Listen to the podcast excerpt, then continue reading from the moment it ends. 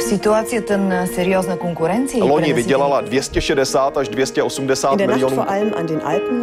erinevalt kahest varasemast õhtust on tänane möödunud tunduvalt rahulikumalt. Европа одна, европейцев миллионы. A Jobbik azonban bejelentette, hogy egyetlen rendezvényen Idag så sem. besökte vdn Michael O'Leary Un tânăr medic român plecat de an bun din țară Разные взгляды на жизнь в программе «Европа лично». Карантином пора заканчивать.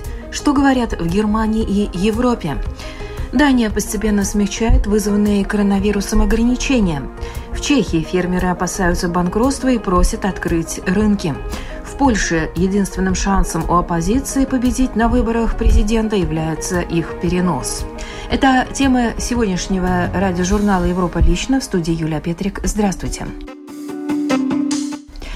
Число смертей от коронавируса в мире приблизилось к отметке 70 тысяч, тогда как количество инфицированных составляет порядка миллиона 275 тысяч. Об этом сообщил университет Джонса Хопкинса в США, который занимается мониторингом ситуации. Наихудшая ситуация сегодня в США, где только за последние сутки скончались более тысячи человек. По-прежнему тяжелой остается ситуация в Италии, Испании, Франции, Великобритании. В соседней Эстонии ситуация намного хуже, чем в Латвии. От коронавирусной инфекции там скончались 19 человек. Местом с одним из самых высоких рисков заражения остаются магазины, поэтому государство обязало торговые точки снабжать всех посетителей средствами дезинфекции. Продолжит журналист эстонской общественной телерадиокомпании. По прогнозам медиков, самый опасный период еще впереди. В Эстонии медленно растет число людей, нуждающихся в госпитализации. Это означает, что сегодня должно сохраняться чувство опасности. Люди должны делать все возможное, чтобы воспрепятствовать распространению коронавируса. Сегодня местом с одним из самых высоких шансов заражения остаются магазины, а потому государство обязало торговые точки снабжать всех посетителей средствами дезинфекции. Для предотвращения распространения вируса действует правило, что в каждом торговом зале магазина должны быть предоставлены дезинфицирующие средства для клиентов. В противном случае у клиентов нет возможности посещать магазин. Если раньше магазины размещали дезинфицирующие средства непосредственно на входе в магазин, то теперь это правило смягчили. В каждом магазине обязаны быть дезинфицирующие средства, но они могут находиться в тех местах, где клиентам будет удобнее и разумнее ими воспользоваться. А за соблюдением этого правила следят сотрудники полиции. Также правоохранители контролируют, чтобы люди соблюдали и правило 2 плюс 2 – ходить максимум подвое и на расстоянии двух метров. Правила действуют также и при нахождении в магазинах, которые сами должны следить, чтобы в зале не было столпотворения и люди могли бы держаться на необходимом расстоянии друг от друга. Но чаще всего этим правилам люди пренебрегают на природе.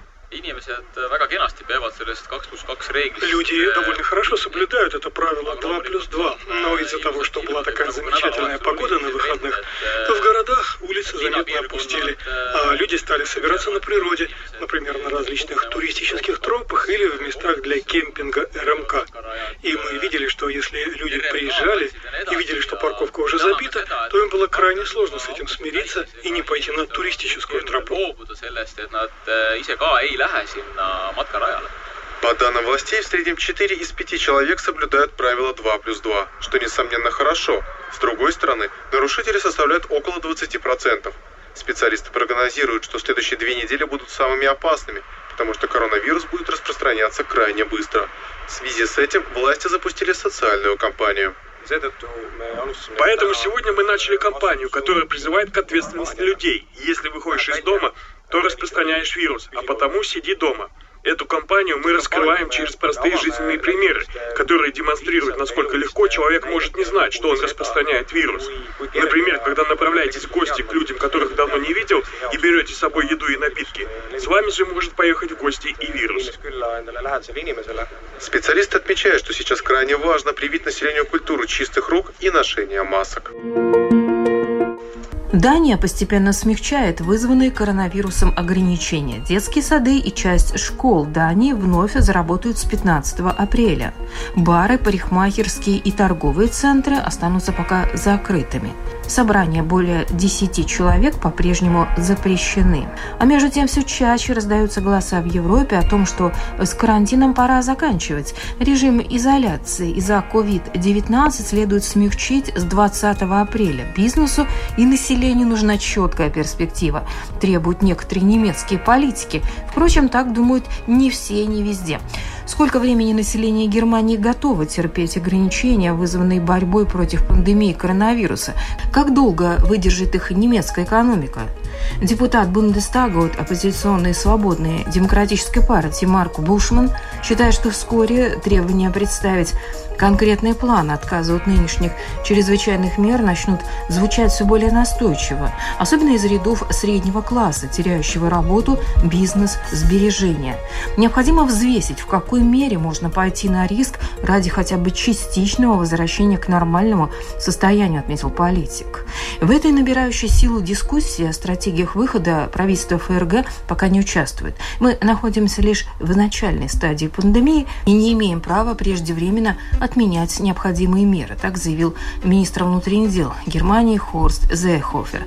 Руководство страны ориентируется при этом, в частности, на весьма четкий статистический критерий. Локдаун в странах Европы тем временем продолжается. До нормальной жизни еще далеко. Но если по всей Европе введены строгие ограничительные меры в связи с распространением вируса, то совершенно особый случай представляет собой Швеция.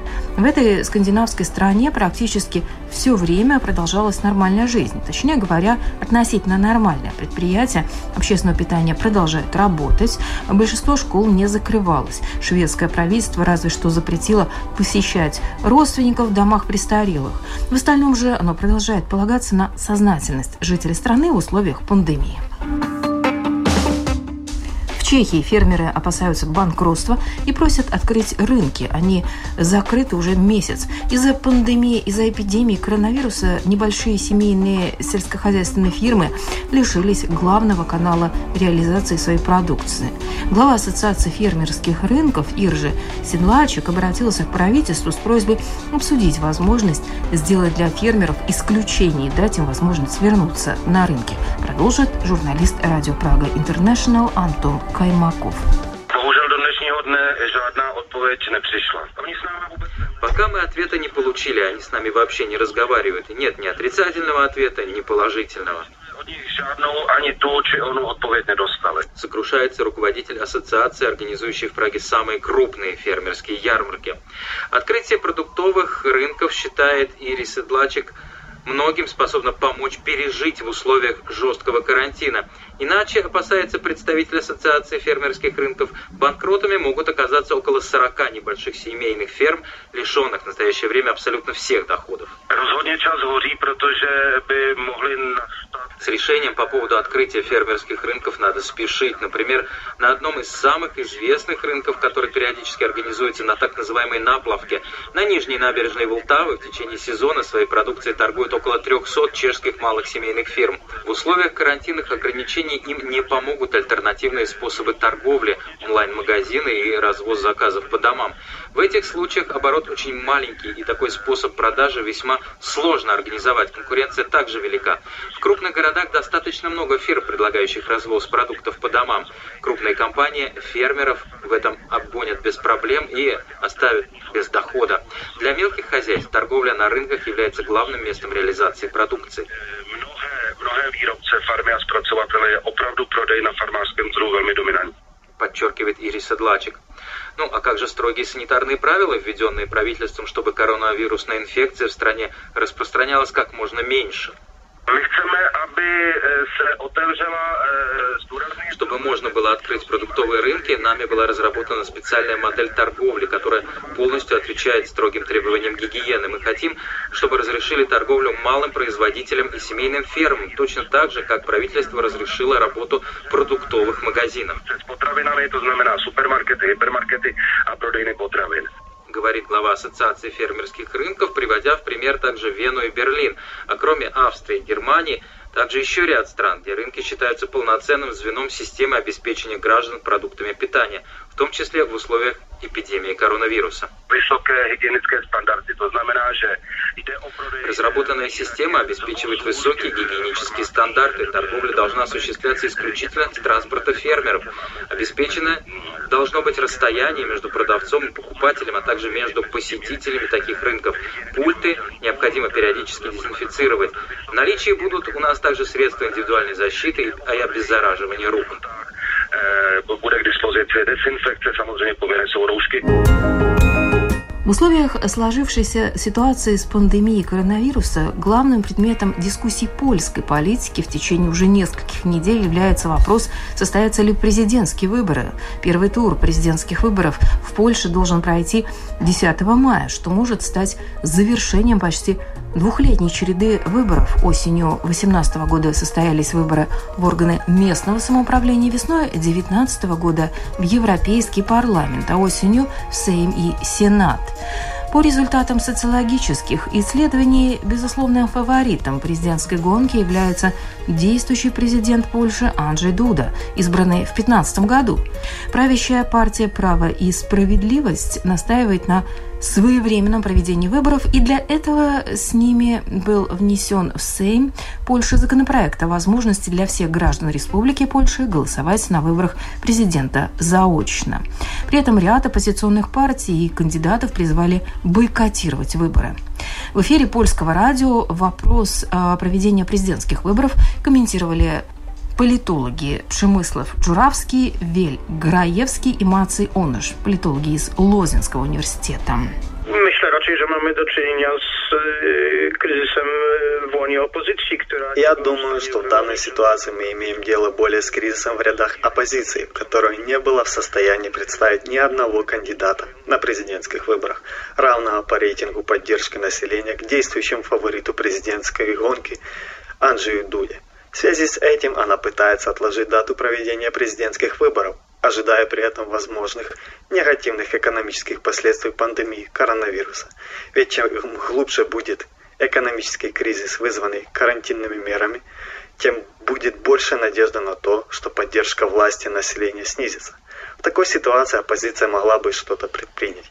Другими словами, единственным шансом оппозиции на победу в выборах является их перенос до момента возможной экономической катастрофы в Польше. Я думаю, что такая схема закончится неудачей, но для оппозиции я не вижу другого пути. Действующий спикер Сейма Эльжбета Витек огласила датой проведения первого тура выборов 10 мая.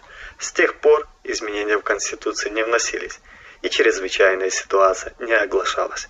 В свою очередь, Мацей Онош так видит вопрос возможного переноса даты проведения президентских выборов в Польше.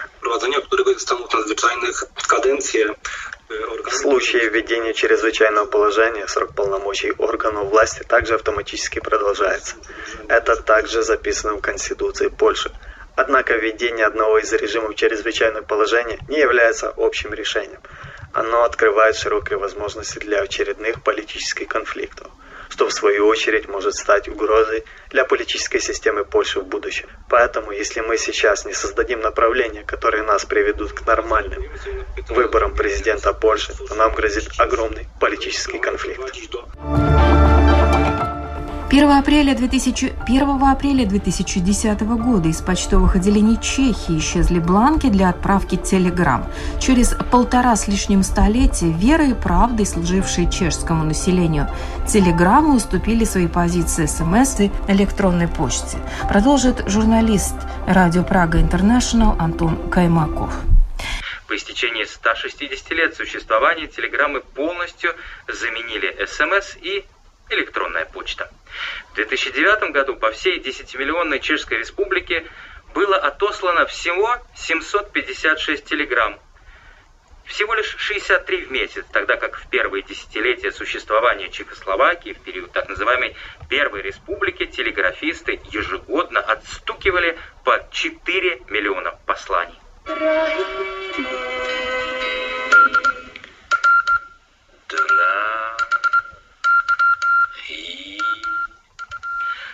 1979 году в одной из радиопрограмм демонстрировали работу телеграфиста на почте.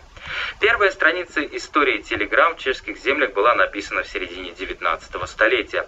Отправка послания, преображенного в точки и тире, была тогда самым быстрым способом связи. Телефоны вошли в жизнь человека только по истечении еще трех десятилетий.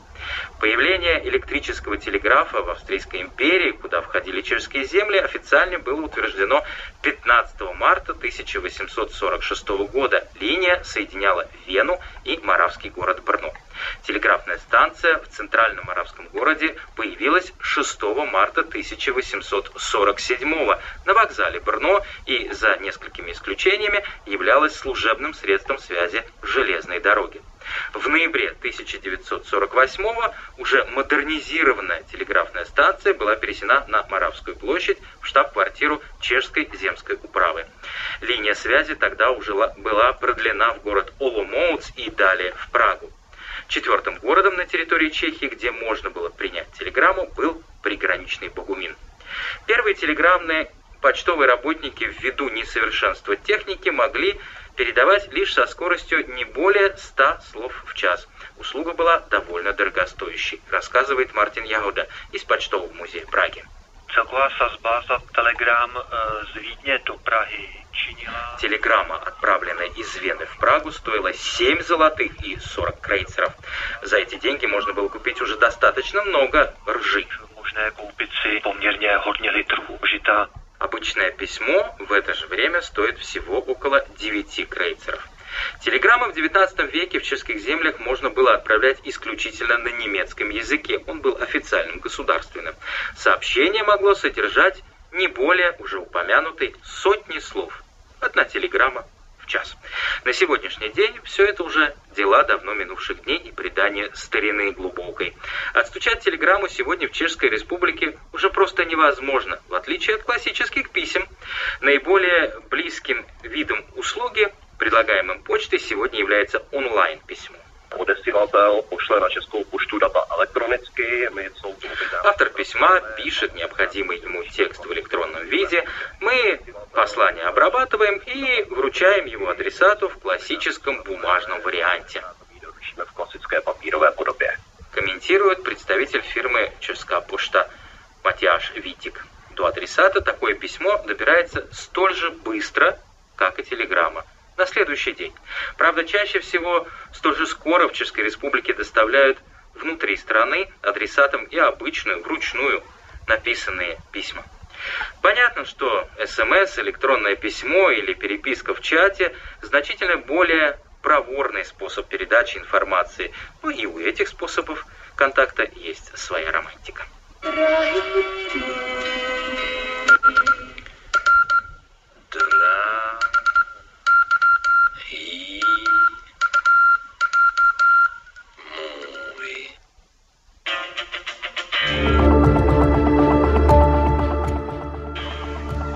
И на этом программа «Европа лично» подошла к своему завершению. В передаче сегодня были использованы материалы коллег с радиостанции «Радио Прага Интернешнл», «Радио Польша», эстонская общественная телерадиокомпания, а также материалы медиахолдинга Deutsche Welle. В студии была Юлия Петрик. Встретимся на будущей неделе с новыми событиями.